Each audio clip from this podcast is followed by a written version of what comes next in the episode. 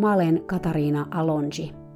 Tervetuloa kuuntelemaan Hevonen opettajani podcast-sarjaa, jossa puhutaan kaikista niistä asioista, joita hevoset meille opettavat, sekä niistä viisaista hevosista, jotka sitä oppia meille antavat.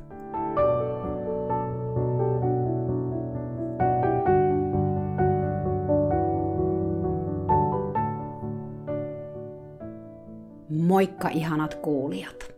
Tämä on podcastin jakso numero 100.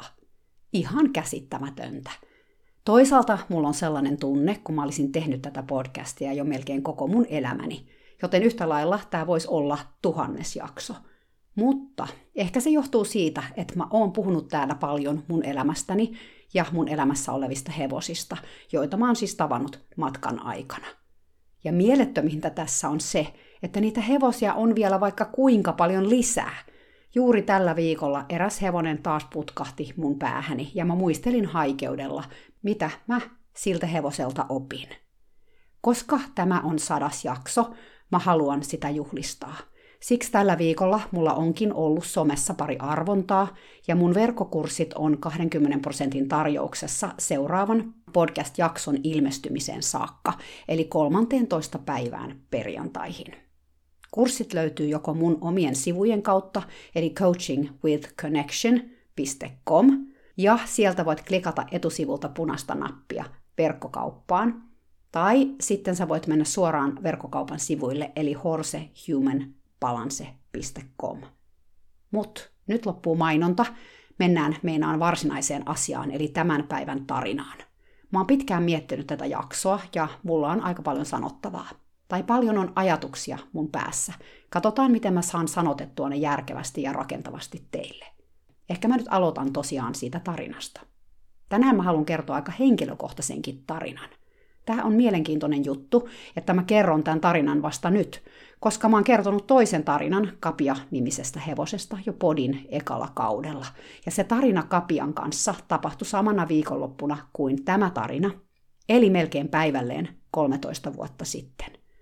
Mä en oikein edes osaa sanoa, miksi mä vasta nyt puhun Neosta, vaikka mä tapasin Neon sillä samalla kurssilla, jossa mä tapasin Kapian. Jos sä et ole kuunnellut Kapian tarinaa, kannattaa käydä kuuntelemassa, sillä siinä jaksossa mä selitän tarkemmin sen, mikä tämä kurssi oli ja missä. Kapian jakso taitaa olla jakso numero 15, eli tarina, jonka mä kerroin yli kaksi vuotta sitten. Pienenä muistutuksena nyt kuitenkin, että Tämän kurssin tapahtumapaikka oli Belgia, ja se oli hevosavusteinen kurssi, jota veti amerikkalainen psykoterapeutti Kathleen Barry Ingram. Ja kurssi kuului Linda Kohanovin Epona-metodin alle. Kathleenin lisäksi avustajina oli kaksi psykologia, joista toinen omisti tallin ja sen hevoset. Kurssin virallinen nimi oli Finding Your Authentic Self, eli löydä aito ja oma itsesi. Mä itse saavuin kurssille kurssia edeltävänä päivänä, ja silloin mulla oli yksityissessio psykoterapeutin ja Kapian kanssa. Ja siitä mä puhun siinä jaksossa numero 15. Mä kerron siinä jaksossa myös siitä, miten Kapia ohjasi kurssin aikana monia muitakin kurssilaisia uskomattomalla viisaudellaan. Tämä jakso ei kuitenkaan kerro Kapiasta, vaan Neosta, joka oli toinen tämän tallin hevosista, joka osallistui kurssille. Neo oli pieni hevonen tai suuri poni, eli se oli aika pieni kokonen ja väriltään lehmän kirjava ruunikko. Eli siis sen turkki oli ruskea-valkoinen lehmän läikikäs, mutta sen harja ja häntä oli mustat. Se oli aika siro, tai sellainen laiheliini, ei mikään maailman vaikuttavimman näköinen tyyppi. Se oli myös aika nuori, ja mä muistan, että tallin omistaja kertoi sen vasta aloittaneen nämä hevosavusteiset työt. Tämä meidän kurssi alkoi keskusteluilla, jossa me käytiin läpi vähän teoriaa liittyen tunteisiin. Meidän jokaisen piti kertoa, miksi me oltiin tultu kurssille. Se olikin mielenkiintoista, sillä meitä oli ehkä joku 15 ihmistä, ja me oltiin tultu paikalle eri syiden vuoksi. Osalla kurssilaisista oli hevoskokemusta, osalla ei juuri lainkaan. Joku kertoi tulleensa paikalle, koska oli kiinnostunut kvanttifysiikasta ja yritti sitä kautta järjestellä maailmankaikkeutta. Keskustelun jälkeen me tehtiin harjoitus, jota mä itsekin teetän joskus mun kursseilla. Sen harjoituksen tarkoituksena on havainnoida omia ja muiden rajoja ja energiakenttiä. Mulla oli kurssilla kämppäkaveri. Mä asuttiin nimittäin kahden hengen huoneissa, ja mulle oli pariksi tullut saksalainen, mua ainakin joku kymmenen vuotta nuorempi nainen. Mä kutsun häntä nyt tässä nimellä Ilse. Se ei siis ole hänen oikea nimensä. Mä olin tässä harjoituksessa Ilsen parina. Mä seisoin selin ja Ilse oli mun takana ainakin 10 metrin päässä. Tästä asetelmasta me aloitettiin ja oli tarkoitus, että Ilse lähestyisi mua hitaasti askel askeleelta, kunnes hän tuntisi mun energiakentän rajan. Ilse kuitenkin koki mun energiakentän ja rajan niin voimakkaana, että sen sijaan, että hän olisi lähestynyt mua, hän pakittikin kauemmaksi ja kauemmaksi. Mä olin siis selin, enkä tiennyt mitä hän teki, mutta musta tuntui, kun hän olisi ollut aivan mussa kiinni, hengittänyt mun niskaan ihan läheltä. Kun mä käännyin, sillä meidän piti kääntyä, kun tuntui siltä, että ihminen oli liian lähellä. Mä näinkin, että Ilse oli kauempana kuin harjoituksen aloitushetkellä. Mä olin tosi järkyttynyt siitä, kuinka voimakkaasti mä tunsin hänen läsnäolonsa, vaikka hän oli nyt jo melkein yli 20 metrin päässä musta. Mä pidin koko kurssin ajan päiväkirjaa, eli vaikka osa tapahtumista on edelleen todella hyvässä muistissa mun päässä, oli mielenkiintoista myös lukea mun ajatuksia siitä, mitä siellä kurssilla tapahtui.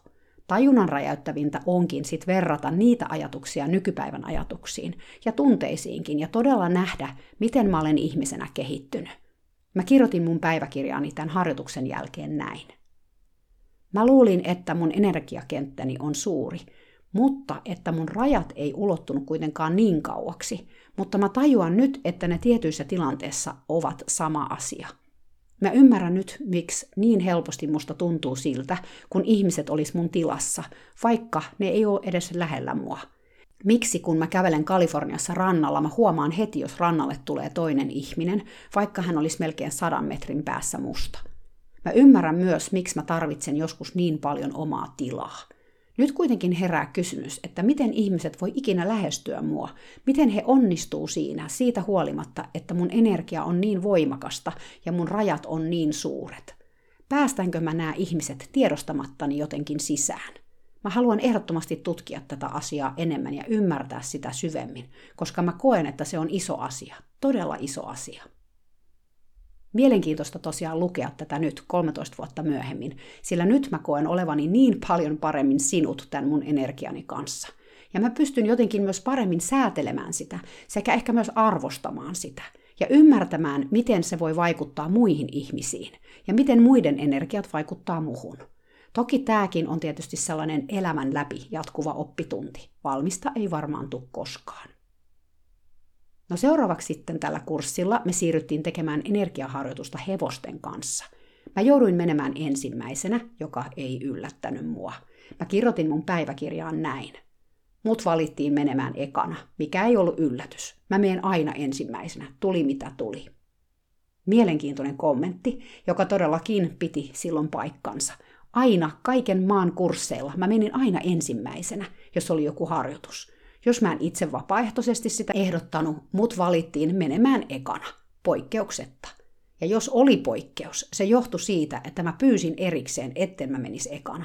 Ja sitä tapahtui oikeastaan aika harvoin. Ja mä huomasin, että juuri tuolla kurssilla mua jotenkin ärsytti tämä asia todella paljon. Siis että mä aina menin ensimmäisenä. Tai jos ei kukaan muu sanonut mitään, mä sanoin jotain. Mä olin alkanut tätä havainnoida jo aikaisemmin, ja mä en tiedä, se oli jotenkin alkanut hiertää jollain tasolla. Mä en halunnut aina johtaa asioita, mutta mä jouduin siihen rooliin aina vaan uudelleen ja uudelleen. Mä en osannut silloin ymmärtää, mistä se johtui. Nyt sen näkee jotenkin selvemmin, koska mä ymmärrän sen mun energian. Ja se on myös sellainen rooli, joka mulla on elämässä ollut. Ei huono rooli ollenkaan, vaikka se siinä hetkessä ahdisti, ehkä koska mä en jotenkin osannut arvostaa itseäni sellaisena kuin mä olen. Nyt mä suorastaan hakeudun johtamisen rooliin jo itsekin, koska se tuntuu tutulta. Toisaalta se johtaminenkin on muuttunut vuosien saatossa pehmeämmäksi, joustavammaksi, erilaiseksi. Joskus hevosten kanssa puhutaan enkuksi termistä passive leader, eli passiivinen johtaja. Se on ehkä huono sana, parempi on hiljainen johtaja, joka sitten on osa sellaista jaettua johtajuutta. No, joka tapauksessa tarina jatkuu. Mä menin ekana kentälle, siellä oli Neo, se pieni kirjava hevonen, josta mä kerroin. Se söi ruohoa jo oli kun ei näkisi mua lainkaan. Ja mä tunnistin heti siitä sellaisen älä tuu häiritsemään tätä mun syömistä tunteen. Se oli vähän niin kuin sellainen seinä, mikä oli mun ja tämän hevosen välissä. Kentän laita oli täynnä vihreätä ruohoa, oli toukokuun alku ja vihreä ruoho oli siinä vaiheessa tälle hevoselle arvokasta ja palkitsevaa. Mulle tarjottiin juoksutusraippaa, mutta mä en ottanut sitä, koska se olisi tehnyt tästä liian helppoa. Ja mähän en mene helpon kautta, koska mitä järkeä siinä nyt olisi, mä en oppisi siitä yhtään mitään. Ja ehkä myös ylpeydellä oli jotain osuutta asiaa, ehkä egolla.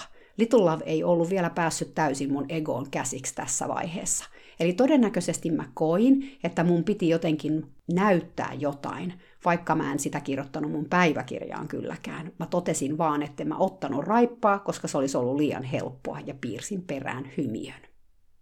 Neo blokkas aika hyvin mun energiani kääntämällä mulle takapuolensa, mutta mä nostin mun energiaa juoksemalla, tanssimalla ja lopulta hypähtämällä kohti Neoa, joka siinä vaiheessa nosti päänsä ruohomättäästä ja ravastiehensä taakseen katsomatta – Tämähän oli ollut tehtävänä saada hevonen ravaamaan, mutta mulla oli sellainen tunne, kun kaksi jästipäätä olisi siinä kentällä lyöneet suuret jästipäänsä yhteen ja sitten singonneet sen iskun voimasta kauemmaksi toisistaan. Ja se ei tuntunut mitenkään hyvältä. Mä olin pettynyt itseeni, koska mä koin, että mä ollut saanut neoon mitään yhteyttä. Mun jälkeen eräs toinen kurssilainen meni kentälle tekemään samaa harjoitusta myös neon kanssa – hän vaikutti epävarmalta, ja kun hänelle tarjottiin raippaa, hän otti sen mukaansa. Kun hän lähestyi Neoa varovaisesti, mä näin, että sen silmän valkuaiset vilahti, kun se näki raipan, ja mä ajattelin, että nyt se lähtee pakoon ja kovaa, mutta ei se sitten tehnytkään niin onneksi. Nainen heilutti raippaa epävarmasti, ja Neo lähti ravaamaan, se ravasi toiselle puolelle kenttää ja jäi sinne syömään. Nainen käveli hitaasti hevosen luokse, heilutellen raippaa uudelleen, mutta Neo ei enää reagoinutkaan, ja sitten siitä seurasi jonkunlainen tahtojen taistelu. Neo jatko syömistä, vaikka tämä nainen huito raipalla vähän kauempana. Sitten yhtäkkiä tämä nainen pudotti raipan ja näytti, kun hän olisi jotenkin kasvanut suuremmaksi ilman sitä raippaa. Ja silloin Neo lähtikin taas ravaamaan ja ravas seuraavalle ruohomättäälle. Mä huomasin tässä hetkessä mus itsessäni suuttumusta siitä, että tämä nainen oli mun mielestä onnistunut neon liikuttamisessa paremmin kuin mä itse olin. Mutta melkein heti perään mä myös ymmärsin, että eihän näissä harjoituksissa ole oikeaa ja väärää. Neo oli antanut tälle naiselle juuri sitä, mitä hän tarvitsi. Lisää voimaa omaan kehonsa, lisää itsevarmuutta seistä omilla jaloillaan. En mä tarvinnut sitä. Mä kirjoitinkin siitä mun päiväkirjaan. Mä en tarvitse lisää voimaa, koska mulla on sitä tarpeeksi. Ehkä sitä onkin liikaa. Ja Neokin yritti kertoa mulle, että hei, älä kuvittele itsestäsi liikoja. Koska totuushan on, että mä koen, että mun täytyy aina jotenkin näyttää, että mä olen hyvä hevosen käsittelijä, tai että siltä se näyttää ulospäin. Vain silloin, kun mä oon kahden hevosen kanssa, mun ei tarvitse olla mitään, koska kukaan ei ole katsomassa. Miksi mulla on sellainen tunne, että mua arvioidaan, kun oikeastaan ainoa ihminen, joka mua täälläkin todennäköisesti arvioi, olen minä itse? Pelkäänkö mä jotenkin epäonnistumista? Niin kuin tässä hevosavusteisessa toiminnassa voisi jotenkin epäonnistua, koska eikö ajatus ole se, että kaikki mitä tapahtuu on tärkeää. Kaikesta me opitaan lisää. Ei ole oikeaa ja väärää. Siitä huolimatta mun on vaikea laittaa pois päältä sitä ajatusta, että mun pitää päteä. Myöhemmin mä kattelin, kuinka Ilsellä, sillä mun kämppiksellä oli vaikea sessio nuoren lunatamman kanssa. Mä taisinkin siellä Kapian jaksossa mainitakin Lunan, joka oli nuori arabitamma, Kimo väritykseltään. Mä olin jo aikaisemmin Ilseltä itseltään kuullut hänen taustassaan olevista vaikeista traumoista. Hän oli ollut neljävuotiaana kahdestaan isänsä kanssa kotona, kun hänen iäkäs isänsä oli kuollut sairaskohtaukseen – Tämä oli Ilsen ensimmäinen lapsuusmuisto ja varmasti traumaattinen tapahtuma, jota nelivuotias ei juuri pysty käsittelemään ja ymmärtämään, kun se voi olla aikuisellekin vaikeaa. Tämän lisäksi Ilse oli myöhemmin joutunut seksuaalisen hyväksikäytön uhriksi, ja vuosien terapian jälkeen hän oli nyt päätynyt tänne hevosten kanssa asioita käsittelemään. Hänellä itsellään oli jonkinasteinen blokki näiden hyväksikäyttökokemusten suhteen. Hänen mielensä oli lukinut ne jonnekin taimaiseen lokeroon, ja häneltä puuttui paljon muistikuvia siltä ajalta elämässään. Mä tunsin Ilsen seurassa itse jonkin asteista ahdistusta, sillä vaikka hän oli hyvin hiljainen ja rauhallinen ulospäin, ehkä vähän arkakin, Mä kirjoitin mun päiväkirjaanikin, että hänen seurassaan mä tunsin oloni sellaiseksi, kun mä olisin istunut aikapommin vieressä. Ilse prakasi täysin omassa sessiossaan Lunan kanssa ja tunteet purkautu itkuna. Luna pakeni Ilsen tunnemyrskyä kentän toiseen päähän ja katseli sieltä varovaisesti Ilsen suuntaan. Lopulta Ilse romahti istumaan kentän hiekkaan, ja me seurattiin sivusta, kuinka äärettömän hitaasti askel kerrallaan Luna lähestyi Ilseä siksakkia ensin vähän vasemmalle, sitten vähän oikealle, sitten vähän vasemmalle uudelleen. Koko tämän ajan hevosesta huokui lämpö ja kiinnostus Ilseä kohtaan. Vaikka hevosen energia on näkymätöntä silmälle, se oli silti käsin kosketeltavaa ja uskomatonta. Lopulta Luna seisoi Ilsen edessä ystävällisenä ja voimakkaana, kuin majakkana, joka valaisi pimeässä, että Ilse löytäisi tiensä. Mä kirjoitin mun päiväkirjaan näin. Luna Noor is pure, strong, sensitive kind. Wow, To be like her, what a dream. Eli Luna Noor on puhdas, vahva, herkkä, ystävällinen. Vau, olla kuin tämä hevonen, siinä on unelmaa kerrakseen. Yöllä mä näin villejä unia, jossa toistui teema siitä, että mä liuin alas jotain mäkeä. Välillä se oli mutanen mäki, välillä mä ajoin autoa jossain todella vanhassa mäkisessä kaupungissa. Ja erässä unessa mä olin elokuvateatterissa, jossa yhtäkkiä lattia muuttui kaltevaksi ja mä koin liukovani alaspäin. Välillä tiellä oli ihmisiä, välillä pohja petti mun alla näissä unissa. Vaikka tämä voi kuulostaa aika stressaavalta, nämä unet oli loppujen lopuksi aika neutraaleja tai suorastaan koomisia. Eräässä unessa jopa naurattikin se mäessä rämpiminen ja kieriminen. Mä näen paljon unia ja joskus mä kirjoitan niitä ylöskin, niin kuin mä nyt taas tein. Usein mä tutkin niin sanottua unisanakirjaa ja selvittelen, mitä unen symboliikka voisi tarkoittaa koska näissä kaikissa unissa oli tämä alasliukumisen teema. Mä pohdin, mitä se voisi tarkoittaa mun elämässä, mitä tietoa mun alitajunta nyt mulle tarjoilee unen muodossa. Koenko mä, että mä menetän hallintaa mun elämässäni? Jos niin on, miksi unet oli niin neutraaleja, ei pelottavia? Koenko mä, että hallinnan menettäminen on vaikeaa, mutta tarpeellista? Koenko mä, että vaikka mä menetän hallinnan tai maailma on kaoottinen, mä selviydyn? Sillä aina mä jotenkin niissä unissanikin kepottelin itseni sinne mäen päälle, vaikka sitten kontillani. Tällaisia pohdintoja mulla oli, kun seuraavan aamun sessio alkoi. Siellä sitten eräs kurssilainen meni tilaan, jossa hän ei kyennyt enää lopettamaan itkemistä, eikä pystynyt juurikaan enää tekemään mitään muuta kuin nyhkyttämään ja tärisemään.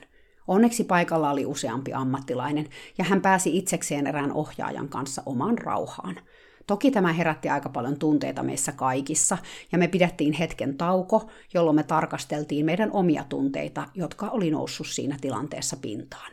Mä itse havainnoin mun omia reaktioitani tässä tilanteessa, ja mä näin selkeästi, kuinka mä menin niin sanottuun toimintamoodiin, eli mä aloin tukea muita, tukea tarvitsevia. Ihmiset oli nimittäin aika herkillä, useita itketti ja toiset oli aika tolaltaan. Sitä oli mielenkiintoista havainnoida, sillä vaikka mä olin tästä mun omasta toimintamallista erittäin tietoinen jo aikaisemmin, tällaisessa ympäristössä se jotenkin korostui.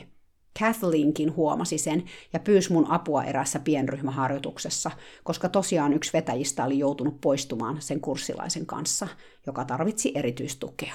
Tämä oli mulle ok, mutta jälleen kerran sai mut miettimään mun omaa roolia näissä tilanteissa ja elämässä yleensäkin sellaisena johtohahmona ja muiden tunnetilojen vakauttajana, sellaisissakin tilanteissa, kun mun omakin tunnetila saattaa olla aika haastava. Jossain vaiheessa me tehtiin mielikuvaharjoitus, jossa mielikuvamatka vei meidät kuviteltuun taloon. Ilselle tämä harjoitus oli todella voimakas kokemus, ja jälkeenpäin hän puhui siitä ryhmässä avoimesti – hän kertoi mennensä sisään siihen kuviteltuun taloon. Meitä siinä mielikuvamatkassa ohjattiin näkemään joku hahmo siellä talossa, ja mä itse olin nähnyt sellaisen todella eteerisen ja kauniin läpikuultavan hahmon, mutta Ilse oli nähnyt ison ja uhkaavan hahmon.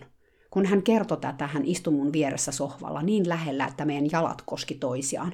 Ja siinä tätä tarinaa kertoessaan mä tunsin, kuinka muhun levisi Ilsestä se hänen kauhun tunteensa. Se oli kuin valtava voimakas musta joki, joka virtasi mun läpi. Eräs ohjaajista alkoi kysyä Ilseltä kysymyksiä, ja oudosti mä huomasin tietäväni vastaukset niihin kysymyksiin ennen kuin Ilse sai edes sanat suustaan ulos. Mä tunsin Ilsen tuskan, se tuntui melkein mun omalta, mutta ei sitten kuitenkaan. Tunteita oli muitakin, pelkoa, vihaa ja raivoa. Kaikki virtas mun läpi ja se tuntui niin erikoiselta, mutta samaan aikaan kuitenkin oudosti tutulta. Mä tajusin olleeni siinä tilanteessa aiemminkin useita kertoja ja aikaisemmin jotenkin hukkuneeni siihen virtaan, vaikka se ei ollut mun oma virtani, vaan ihan jonkun muun. Näitä tilanteita oli ollut siis jo mun lapsuudessa ja nuoruudessa. Ne selitti jotenkin todella paljon myös esimerkiksi sitä ahdistusta, jota mä tunsin joskus teininä. Näin jälkeenpäin ajateltuna mä ymmärrän, että tämä hetki siinä Ilsen vieressä, tuntien hänen tunteitaan ja tarkastellen niitä erillisenä musta itsestä, oli eräs todella tärkeä käännekohta mun elämässä – Mä ymmärsin siinä hetkessä ihan konkreettisesti, että mun ei tarvitse lähteä muiden tunnetiloihin mukaan. Mun ei tarvitse imeä niitä itseäni kuin sieni, vaan mä voin ottaa ne vastaan ja antaa niiden liikkua mun läpi ja jatkaa matkaansa, niin kuin se musta virta, josta mä puhuin. Ne ei kuulu mulle tai kuulu mun tarinaan. Toki tämä ei ollut sellainen asia, minkä oppii sormia napsauttamalla, mutta mä koin, että tuossa hetkessä tämä asia kääntyi mun elämässäni erilaiseksi. Niinhän se on, että aluksi on tiedostettava, mitä tapahtuu, että voi muuttaa sitä, mitä tapahtuu. Tämä oli se tiedostamisen hetki. Sitten vihdoin oli mun viimeisen hevossession vuoro. Mä sain hevoseksi neon. Mä en ehkä olisi halunnut neoa, vaan oikeastaan lunan tai kapian, mutta koska mä olin jo tehnyt kapian kanssa, mä en voinut saada sitä, ja lunaki taisi olla muita varten. Mulla oli kauhea kriisi ennen kuin mä menin Neon kanssa tällä kertaa pyöräaitaukseen, koska mä olin tosiaan pyytänyt mennä ihan viimeisenä, ja koska mä en saanut valita hevosta. Kaksi asiaa hirvitti mua siinä sessiossa Neon kanssa.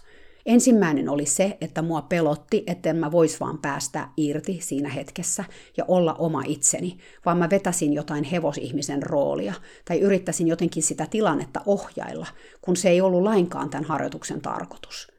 Siis tiedät sä, sellainen pätevän hevosnaisen rooli menisi päälle, ja jotenkin mä yrittäisin tehdä jotain hevosen kanssa, enkä vaan olla. Sillä sehän tässä oli vaikeinta, että piti vaan olla, ja mä en ollut tottunut vaan olemaan hevosten kanssa. En siinä vaiheessa, vaikka olin sitä toki yrittänyt jo huonolla menestyksellä Lilon kanssa kotona. Toinen asia, joka mietitytti, oli tämä session aihe, tai aihe, jonka mä itse olin valinnut – Tarkoitus ei nimittäin ollut varsinaisesti tehdä mitään, vaan samaan tapaan kuin siinä mun yksityisterapiassa Kapian ja Kathleen terapeutin kanssa, mä toin esille jonkun aiheen ja Kathleenin ohjauksessa sitten ensin keskustelin ja sitten kysyin hevoselta siihen apua ja tukea. Aikaa tähän kaikkeen oli joku 20 minuuttia. Mä olin tosiaan seurannut kaikkien muiden sessiot ja koko viikonlopun kuunnellut heidän tarinoitaan. Mä olin nähnyt niin paljon tuskaa, niin monia tunteita ja paljon, paljon traumaa, joka oli monella noussut pintaan. Mä koin, että mun asiani, mun tunteeni oli jotenkin vähäpätösiä kaikkien niiden jäätävien haasteiden rinnalla, joita muilla kurssilaisilla oli. Mikä oikeus mulla oli mennä ja ottaa nyt 20 minuuttia aikaa mun jollekin henkiselle haasteelle, joka oikeasti oli herneen kokonen verrattuna vaikka Ilsen Saturnuksen kokoisiin haasteisiin. Sitten toisaalta kaiken tämän alla kyti sellainen pieni kiukku siitä, että kaikki muut oli ottanut niin sanotusti niin ison palan kakkua, että mulle oli jäänyt tosi pieni pala taas kerran. Mikä oli ihan järjetön ajatus, koska enhän mä nyt toki halunnut itselleni jotain niin kauheaa menneisyyden traumaa kuin esimerkiksi Ilsellä oli. Totta kai Ilselle kuului iso palasta kakkua, eikä mulle. Toivottavasti siis nyt sä tajuat, että tämä kakku on metafora ajalle ja huomiolle – Mä siis vertasin jotenkin mun omia voimavarojani ja haasteitani muiden voimavaroihin ja haasteisiin. Ja ajattelin, että koska mun haasteet oli mun mielestä pienempiä ja mun voimavarat suurempia, ei mulla ollut edes oikeutta ottaa kenenkään aikaa tai pyytää kenenkään tukea. Koska kyllähän mä kestäisin ilman sitä. Koska ainahan mä kestin. Mähän olen se selviytyjä, joka ei ikinä pyydä keltään apua. Enkö mä aina ollut se, joka kannattelee muita, auttaa muita? Se oli mun rooli elämässä. Se oli siis ihan faktaa. Mutta jossain syvällä mun sisällä kyti myös ajatus siitä, että ehkä mäkin voisin joskus tarvita tukea. Eikö joskus ollut muiden aika kannatella mua? Mutta voisinko mä edes antaa sellaisen tapahtua?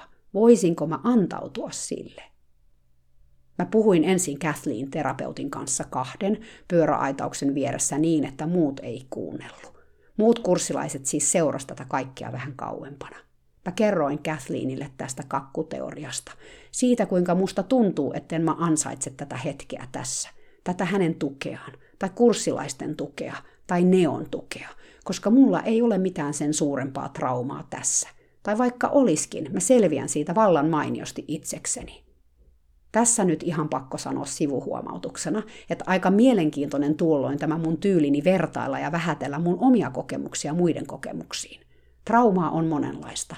On isoa isoteetraumaa ja sitten on pienempää traumaa. Meillä kaikilla on vaikeita kokemuksia elämässä, joiden työstäminen kannattaa. Myös mulla.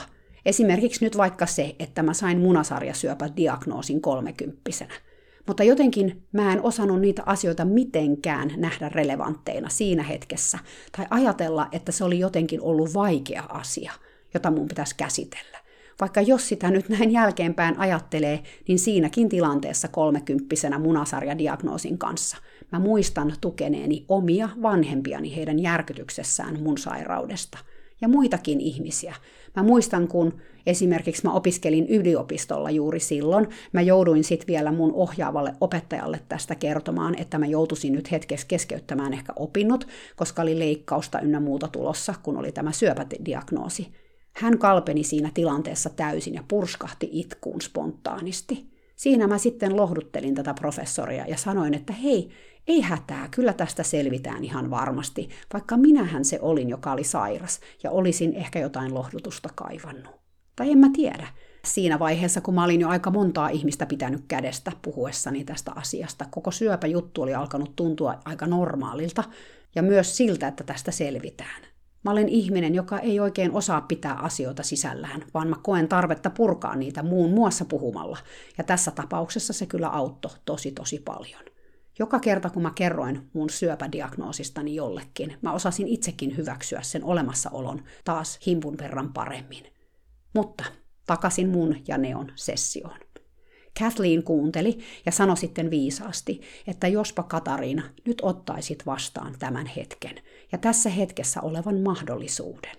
Hän käytti englanninkielisiä sanoja sacred space of possibility, mikä tarkoittaa mahdollisuuksien pyhää tilaa. Ota Katariina se vastaan. Ota vastaan tämä mahdollisuuksien pyhä hetki. Ota se vastaan kaikilta tämän ryhmän jäseniltä ja neoltakin. Ota se ikään kuin lahjana. Tämä hetki on sinun ja saat käyttää sen miten haluat. Sitten mä menin pyöräaitaukseen sisään. Neo oli toisella puolella, ja kun mä lähdin kävelemään hevosta kohti, mä purskahdin mun omaksi yllätyksekseni itkuun sellaisella voimalla, että mä luulin räjähtäväni siihen paikkaan. Siis mä itkin ääneen, mitä mä en ollut tehnyt kyllä pitkään aikaan. En sillä lailla. Mä pysähdyin hetkeksi, mutta sitten mä jatkoin matkaa, kunnes mä olin muutaman metrin päässä Neosta. Neo söi koko ajan ruohoa, niin kuin viimeksi. Mutta kun mä tulin siihen lähelle, se nosti päätään ja katteli mua hetken. Sitten se käveli suoraan mun luo. Mun päätä pakotti niin paljon. Musta tuntuu, että mun päälaki räjähtää taivaan tuuliin. Kyyneleet vaan pursu mun silmistä ja mun koko keho vapisi, kun mä itkin sitä, että aina piti jotenkin olla vahva. Ja vaikka oli kuinka vahva, ei se silti riittänyt. Neo laitto turpansa mun otsaan kiinni ja hengitti mun kasvoja vasten. Me seistiin siinä ehkä 10 sekuntia tai 20, vaikea sanoa. Hevosen turpa oli mun otsassa kiinni ja se hengitti syvään ja hartaasti. Mä tunsin, kuinka Neo suorastaan imi mun päästäni sen paineen tunteen pois. Se oli uskomatonta. Aivan kun se olisi imuroinut kaiken sen tuskan ja ahdistuksen ja sekavuuden musta ulos. Siinä hetkessä mä sain olla juuri sitä, mitä mä olin. Neo teki sen tilan mulle. Mä mietin jälkeenpäin, että virtasiko senkin läpi nyt se musta joki, joka oli virrannut mun läpi aikaisemmin, kun mä tunsin Ilsen tunteet. Kun me oltiin seisottu siinä se hetki, Neo irrotti turpansa mun kasvoista ja paino päänsä mun syliin. Se otti huulilla kiinni mun hihasta ja veti mua hellästi mukaansa. Ihan kuin se olisi sanonut mulle, että nyt kuule riittää itkeskelyt, leikitään sen sijaan. Mä lähdin spontaanisti kävelemään Neon kanssa pyöräaitauksessa ja Neo seurasi reippaasti mun rinnalla. Sen energia oli jotenkin niin poikamaista, jotenkin niin veikeää ja yhtäkkiä musta tuntui siltä, että mä haluan vaan juosta ja ilakoida. Valtava vapauden ja helpotuksen tunne valtas mun koko kehon ja mä lähdin juoksemaan. Neo juoksi mun vierellä iloisesti, se pärskähteli ja puhalteli ilmaa keuhkoistaan, aivan kuin se olisi vapauttanut jotain itsekin omasta kehostaan. Me juostiin yhdessä pyöräaitauksessa pari kierrosta ja kyyneleet valuu mun poskia pitkin, mutta nämä oli kyllä sitten jo onnen kyyneleitä. Sitten mä pysähdyin ja Neo pysähtyi myös ja katto mua korvat hörössä.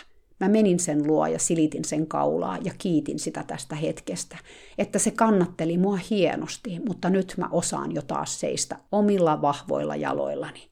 Niin osaat, sanoi Neo ja nuuhkaisi mun kättä ja käveli pois. Meidän sessio oli siinä. Se oli lyhyt. Se oli tosi lyhyt. Ei tuohon mennyt kuin muutama minuutti. Mutta niin oli tarkoituskin, koska sen ei tarvinnut olla enempää. Mä tajusin siinä, että ehkä mä en edes tarvitsekaan sitä isoa kakkupalaa, vaan mulle riittää juuri sellainen kuin mitä mä olen tähän mennessä saanutkin. Hienointa sessiossa oli se hyväksynnän tunne, mikä tuli Neolta sekä sen jälkeen ryhmän muilta jäseniltä.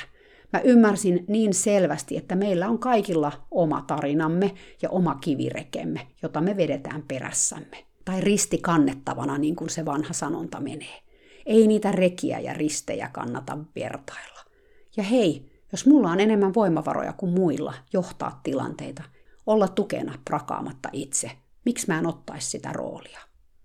Ja täytyy vielä tähän väliin sanoa myös se, että tätä ennenhän mä olin kotona viettänyt aikaa Lilon kanssa ja yrittänyt saada sitä jotenkin kävelemään mun kanssa ja juoksemaan mun kanssa vapaana. Ehkä te muistattekin, kun mä kerroin tästä, kuinka Lilo aluksi vaan möllötti jossain toisessa päässä maneesia ja käänsi mulle peppua. No, tilannehan oli tässä vaiheessa ehkä vähän parempi, kun oltiin jo tehty positiivisella vahvistella kaikkea, mutta ei se Lilo edelleenkään mua kauheasti seuraillut, tai ei niin kuin mä olisin halunnut. Joten kun sitten Neo lähti mun kanssa kävelemään ja kohta myös juoksemaan, se itse asiassa antoi mulle suuremman lahjan kuin mitä mä ihan siinä hetkessä tajusinkaan.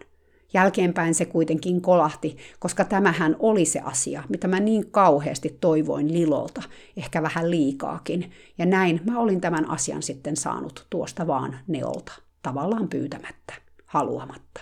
Opetus ja lahja sekin. Kurssin lopussa meistä jokainen nosti Linda Kohanovin ja taiteilija Kim McElroyn yhteistyössä tekemistä Way of the Horse hevoskorteista yhden kortin.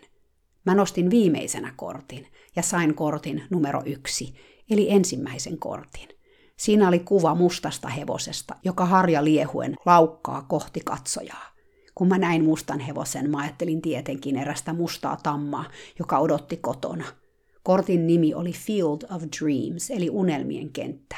Korttien mukana on kirja, josta voi lukea kortin merkityksen.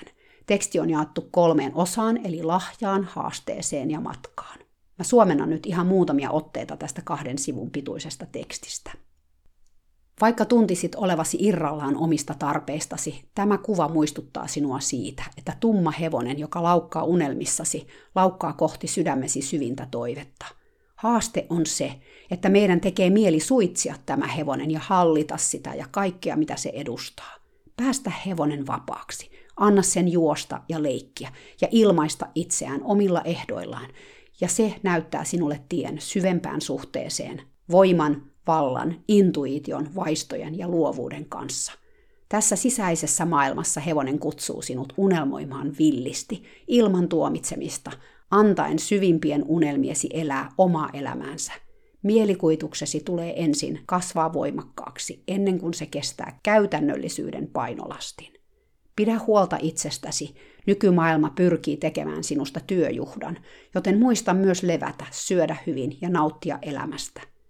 Kirjaimellisesti otettuna tämä kortti edustaa sydämesi toivetta olla hevosten kanssa, käyttää aikaa hevosen paradoksaalisen luonteen tutkimiseen – tutkia sitä voimaa ja herkkyyttä, intohimoa ja lempeyttä, vapautta ja kumppanuutta, mitä nämä eläimet edustavat. Jos et ole koskaan omistanut hevosta, nyt kannattaa toteuttaa lapsuutesi haave. Tartu tähän ajatukseen. Jos olet kokenut hevosihminen, saatat kaivata paluuta siihen taianomaiseen suhteeseen, joka sinulla oli hevosen kanssa, joka sai sinut tallille alun alkaen, mistä usein joudumme luopumaan kilpaillessamme, treenatessamme ja luodessamme itsellemme nimeä. Kun hevosesta tulee enemmän kuin väline tai egomme jatke, siitä tulee opettaja, jonka suurimmat opetukset kyseenalaistavat perinteiset ajatuksemme vapaudesta ja vallasta – Hevoset symboloivat valtaa, joka ei perustu pedon johtajuuteen, mutta sen lisäksi ne edustavat vapautta, joka muodostuu yhteyden kautta.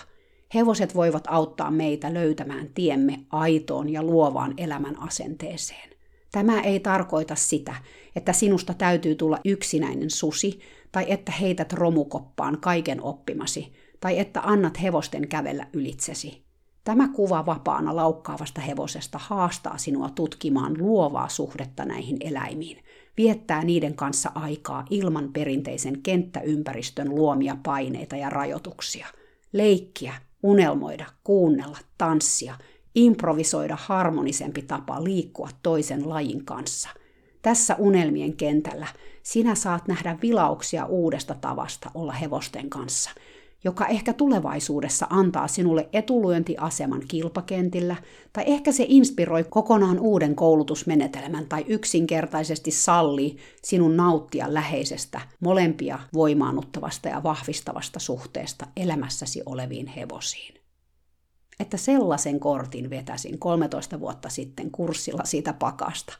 Se teki muun silloin vaikutuksen, mä muistan sen hyvin, mutta nyt kun sitä katselee 13 vuotta myöhemmin, tajuaa ehkä vielä paremmin sen merkityksen. Sehän oli suorastaan ennustus mun tulevasta elämästäni. Mä en ollut tuota korttia unohtanut. Muistin yhä, että sen kortin sain tästä pakasta, jonka myöhemmin siis ostin itselleni, mutta mä en tosiaan ollut näin tarkkaan tuota tekstiä lukenut varmaan yli kymmeneen vuoteen.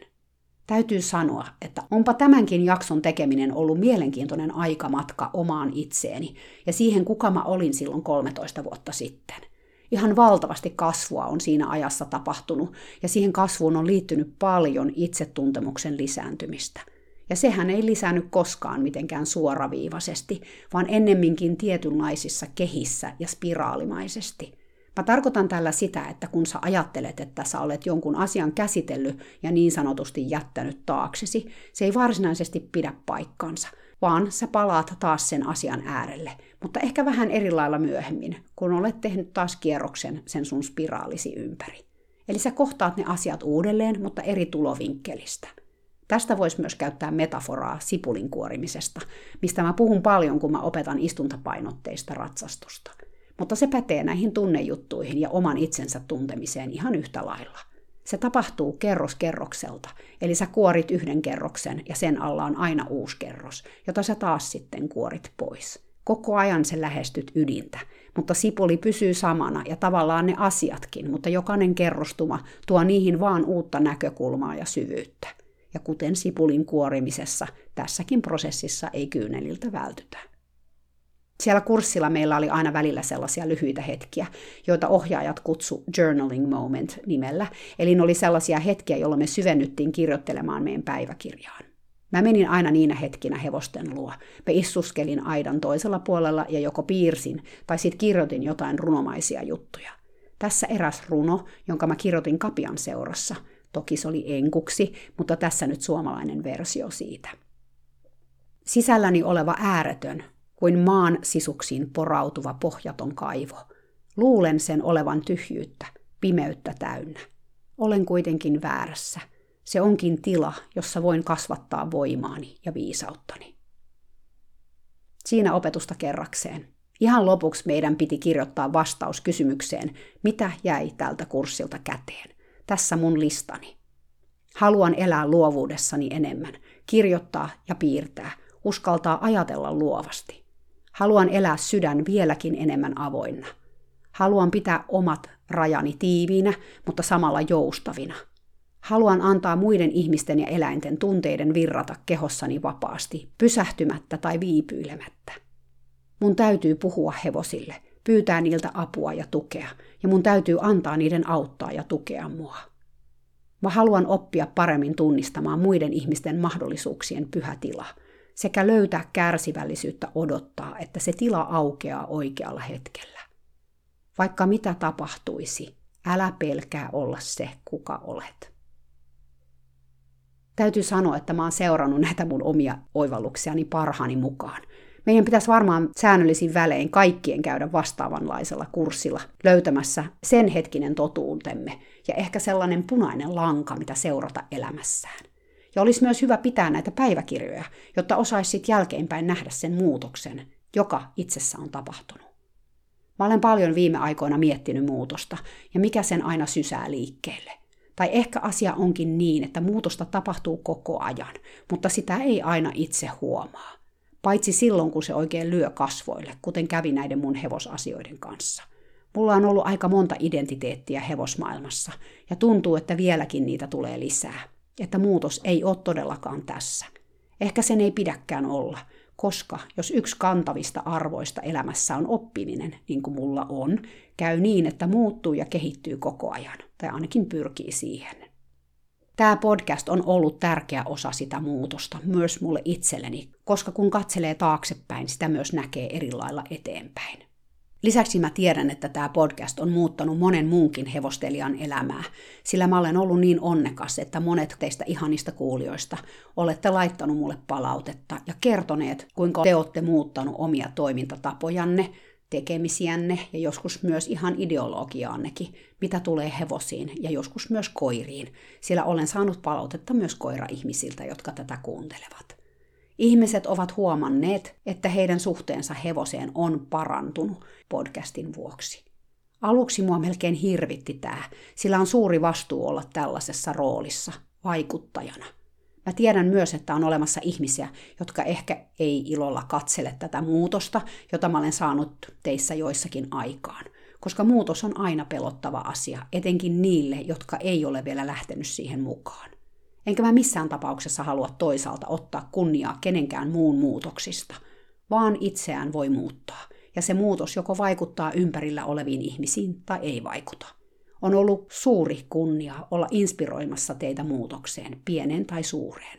Mutta loppupeleissä jokainen on vastuussa omasta elämästään, tunteistaan ja sitten tietysti siitä muutoksestakin. Mä halusin vielä lopuksi vetää yhden kortin siitä samaisesta pakasta, josta mä vedin kortin siellä kurssilla. Mä olin ajatellut, että mä otan kortin pakasta, mutta kun mä otin sen pakan pois siitä laatikosta, yksi kortti jäi sinne laatikkoon jumiin, ja mä jouduin noukkimaan sen sieltä varovaisesti kaksin käsin. Mä tajusin heti, että se oli se kortti, joka oli mulle tarkoitettu tällä kertaa siitä pakasta. Sillä mähän aina yleensä valitsen päällimmäisen kortin itselleni kursseillanikin, kun mä käytän omaa korttipakkaani. Kortti oli kuva Kimotamman naamasta, joka on osittain varjossa, osittain auringossa. Tai oikeastaan aurinko ikään kuin täplittää tamman naamaa, kun se katselee tyynen näköisenä eteenpäin. Kortin numero on 22 ja sen nimi on In a Silent Way, eli äänettömästi, hiljaisesti. Nimen alla lukee Patience and Equanimity, eli kärsivällisyys ja tyyneys. Poise under pressure. Hmm, mitähän mä ton kääntäisin? Ehkä ryhti tai itsevarma asento paineen alla. Sekä passive leadership, eli passiivinen johtajuus. Niiden alla lukee, että usein johtajat mielletään vahvoiksi ja kovaäänisiksi, mutta jos olisit hevonen, valitsisitko seurata sitä, kuka jahtaa sinut pois heiniltä, vai sitä, joka ohjaa sinut veden ääreen ja antaa sinun juoda? Vaikuttavin johtaja luopuu kunnianhimosta hallita toisia, jotta voi johtaa itseään. Hmm, aika viisaita sanoja. Johtajuutta on tullut pohdittua jonkun verran viimeisen kymmenen vuoden aikana. Ja jostain joskus luin sellaisen lauseen kuin Leadership is not telling people what to do, but making people around you better. Eli johtajuus ei ole sitä, että kerrot ihmisille, mitä heidän tulee tehdä, vaan sitä, että teet ympärillä olevista ihmisistä parempia. Tämä jotenkin resonoi mulle ehkä siksi, että mä tykkään paljon opettaa ja ohjata ihmisiä. Parasta siinä on nähdä, kuinka joku kehittyy ja kasvaa. Jo vuosikymmeniä sitten vikellysvalmentajana oli mun mielestä mieletöntä nähdä, kuinka mun omat valmennettavat kehittyi ja saavutti niitä omia tavoitteitaan. Sama salibändissä ja jalkapallossa. Ja toki ratsastuksessakin. On hienoa opettaa istuntaa ja nähdä, kuinka oppilas löytää niitä puuttuvia palasia ja sitä kautta parempaa yhteyttä hevosiin. Mä olen siis ehkä aina kokenut olevani ennen kaikkea mahdollistaja, eikä se ole juurikaan muuttunut vuosien saatossa. Ainoastaan viitekehys on muuttunut. Siinä Linda Kohanovin kirjassa puhutaan myös tässä kohtaa siitä passiivisesta johtajuudesta, mikä nykytermien mukaan on osa jaettua johtajuutta, mikä hevosille on tyypillistä. Hevoslaumassahan ei ole yhtä johtajaa, vaan johtajuus jaetaan monen yksilön kesken ja on hyvin tilannesidonnaista. Viimeisessä kappaleessa lukee vapaasti suomennettuna näin. Vaikka joillakin ihmisillä on luonnostaan rauhallisempi, vähemmän reaktiivinen olemus, myös erityisen herkät, energiset henkilöt voivat kehittää kärsivällisyyttään ja tyyneyttään ajan kanssa. Tämä tapahtuu kokemuksen ja oppimisen kautta, etenkin jos he saavat ohjausta sellaisilta, jotka itse ovat selkeitä, johdonmukaisia ja paineen alla järkkymättömiä. Intohimon, suuren tunteen ja itsevarmuuden tuoman tasapainon yhdistelmä on kullan arvoinen. Ja tiedät, että olet saavuttanut tämän tilan, kun muut seuraavat iloisesti ja omasta tahdostaan esimerkkiäsi, vain koska he tuntevat olonsa selkeämmiksi ja tasapainoisemmaksi seurassasi. Viisaita sanoja ja hyvin kiteyttää sitä, mihin olen itse pyrkinyt tässä itse tutkiskelun korkeakoulussa elämäni aikana. Ja pyrin yhä. Ihan tähän lopuksi mä haluan jakaa erään kuulijan palautteen tästä podcastista – Mä saan paljon palautetta joka viikko ja on ihana lukea teidän viestejä siitä, miten tämä mun podcast on vaikuttanut positiivisesti teidän elämään ja sitä kautta hevosten elämään. Se on mahtavaa ja on suuri kunnia olla osa ihan teidän joka ikisen matkaa syvemmälle omaan itseen ja läheisempään suhteeseen hevosten kanssa. Mulle on ollut todella tärkeä kuulla tämä kaikilta teiltä, jotka olette laittanut mulle viestiä tässä vuosien mittaan eri kanavien kautta. Mutta Tämän nimenomaisen palautteen mä haluan teille kertoa, koska se on mulle erityisen tärkeä. Ja kuulette kohta miksi. Mutta ensin se palaute. Haluan kertoa sulle, millainen positiivinen efekti on lähtenyt liikkeelle Hevonen opettajani podcastista. Käyn ratsastamassa ratsastuskoulussa, joka on monin puolin hyvä paikka, mutta on siellä muutama niin sanottu äksyyliä hevonen, jotka osoittavat mielipiteensä hoitotilanteissa ja satuloidessa. On niitä kyllä tutkittukin, mutta ei toki järin perusteellisesti. Joskus talven aikana hoidin omaa ratsuani, kun viereisestä karsinasta tuli eräs nuori tyttö kysymään, voisinko auttaa häntä, kun hän ei uskalla putsata tämän äreän tamman kavioita. Tietenkin menin auttamaan ja kerroin samalla, että kannattaa ajatella tällaista hevosta rakkaudella ja positiivisuudella, ymmärtäen, että varmaankin jokin tuntuu epämukavalta, kiitellen ja rapsutellen.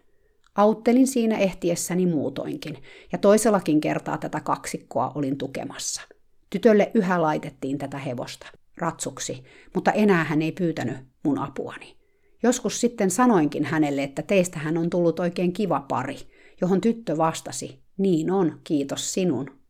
Tänään tämä tyttö sanoi kertoneensa tästä rakkaudella hoitamisesta myös ystävälleen, että tämä keino kuulema toimii tallin toisenkin äksyilijän kanssa – ja niin olikin käynyt. Sitten vähän vitsailimme, että miten me aina ollaan viimeisenä valmiina, ja tyttö siihen tuumasi, että rakkaudella hoitaminen vie enemmän aikaa. Kiitos siis sinulle ja viisaille hevosille, jotka ovat meille oppia antaneet. Näin se rakkaudella hoitamisen viesti kiirii eteenpäin. Tiedättekö, mä joskus vuosia sitten mietin, että voiko yksi ihminen vaikuttaa asioihin, etenkään sellainen ihminen, joka on ihan nobody, että miten hitaasti tämä maailma muuttuu ja miten turhauttavaa, kun tuntuu, että ei oikein muuta voi tehdä, kun yrittää yksi ihminen ja yksi hevonen kerrallaan viedä tietoa eteenpäin. Eikä vaan tietoa, vaan sitä rakkauden sanomaa, minkä olin Litullavilta saanut eteenpäin vietäväksi. Se hevonen muutti ihan kaiken mulle – käänsi mun kelkan täysin, mitä tulee hevosiin ja millaisia eläimiä ne on. Toki samaan aikaan mä sain sitä samaa viestiä ja tietoa myös muista kanavista, kuten nyt tämän jakson Neohevoselta – se oli mulle niin järisyttävä kokemus, niin suuri muutos, 180 asteen käännös, että mun teki mieli vaan ravistella kaikkia ja kiivetä jonnekin korkean talon katolle ja huutaa megafoniin, että hei tajuatteko, hevoset onkin tällaisia eläimiä. Ne rakastaa rauhaa ja ne haluaa tehdä yhteistyötä. Niiden kuuluu elää vähän toisella lailla kuin mitä ne nyt elää ja meidän pitää muuttaa meidän toimintatapoja, koska se mitä me tehdään ei ole hevosystävällistä. Mun teki mieli kaikille sitä sanomaa jakaa, että nekin vois nähdä ja kokea sen, minkä mä olin nähnyt ja kokenut, ja mitä mä edelleen ihan joka päivä näin ja koin. Mutta eihän sitä kukaan olisi kuunnellut, vaikka mä olisin kuinka kovaa huutanut. Se ei vaan mene niin. Se oli jotenkin ihan väärä tapa yrittää saada mitään muutosta aikaan. Kun se vaan on niin, että toista ihmistä ei voi muuttaa väkisin, ei vaan voi. Voi vaan itse muuttua ja toivoa, että sillä on vaikutusta muihin. Voi olla vaan esimerkki ja toivoa, että joku kiinnostuu. Mutta tiedättekö, mä olin jollain tasolla väärässä. Siis siinä kohtaa, kun mä ajattelin, ettei yksi ihminen voi tehdä mitään. Ettei yhdellä ihmisellä ole väliä. Että mä olen nobody. Kukaan meistä ei ole nobody. Sen mä olen tämän podcastin kautta oppinut ihan konkreettisesti. Mun äänellä on väliä, ja niin on sunkin äänellä. Tämä podcast on ollut vähän kuin kiven heittäisi peilikirkkaaseen järveen, ja siitä sitten ne laineet on lähtenyt kulkemaan eri suuntiin. Jossain kaukana kaukana siitä kivestä ne aallot osuu rannoille ja muuttaa sitä rantahiekkaa ihan vähän. Siirtää vaikka jotain kiven muruja johonkin uuteen kohtaan. Sellainen on tämä podcast. Ja kaikki te mun kuulijat, jotka kuljette maailmalla ja autatte hevosia ja toisianne ja kerrotte, että kannattaa rakkauden kautta olla hevosten kanssa. Kannattaa miettiä asioita hevosten kannalta ja pyrkiä ystävällisyyteen ja kärsivällisyyteen ottaa sitä aikaa, vaikka tulisikin tunnille vähän myöhässä sen takia. Te olette niitä laineita, jotka lyö sinne kaukaisille rannoille ja muuttaa sitä rantaa ainakin vähän. Kiitos, että viette hevosten viisautta eteenpäin. Ihan mahtavaa. Sun ei tarvitse alkaa tehdä podcastia tai olla somevaikuttaja. Riittää, että sä pysähdyt sen yhden hevosen äärelle ja mietit sen kannalta asioita. Kuuntelet, mitä sillä on sanottavana. Otat vastaan sen viisauden. Jos saat mahdollisuuden auttaa jotakin muuta kanssakulkijaa tallilla, tee se ja opeta hänelle, miten hevosta ymmärretään rakkauden kautta. Autetaan hei lempeästi toisiamme, niitäkin, jotka ei välttämättä ensinäkemältä ansaitsis meidän apua tai ymmärrystä. Autetaan myös itseämme armollisesti ja lempeästi. Muistetaan, että me kaikki kuitenkin rakastetaan hevosia. Ei me muuten harrastettaisi tätä harrastusta tai tehtäisi töitä niiden kanssa. Virheitä sattuu, kaikki tekee parhaansa. Eli, jos tämä podcast on vaikuttanut sun elämässä positiivisesti, pay it forward. Eli maksa se eteenpäin vaikuttamalla positiivisesti jonkun toisen elämään. Mitä sanotte? Voitaisiko me aloittaa tästä joku maanlaajuinen hyvän kierrättäminen? Tällaisia ajatuksia mulla nyt on tämän sadannen jakson äärellä. Äärettömän kiitollisia ja rakkauden täytteisiä. Kiitos, että olette. Te olette mun sankareita, ihan jokainen.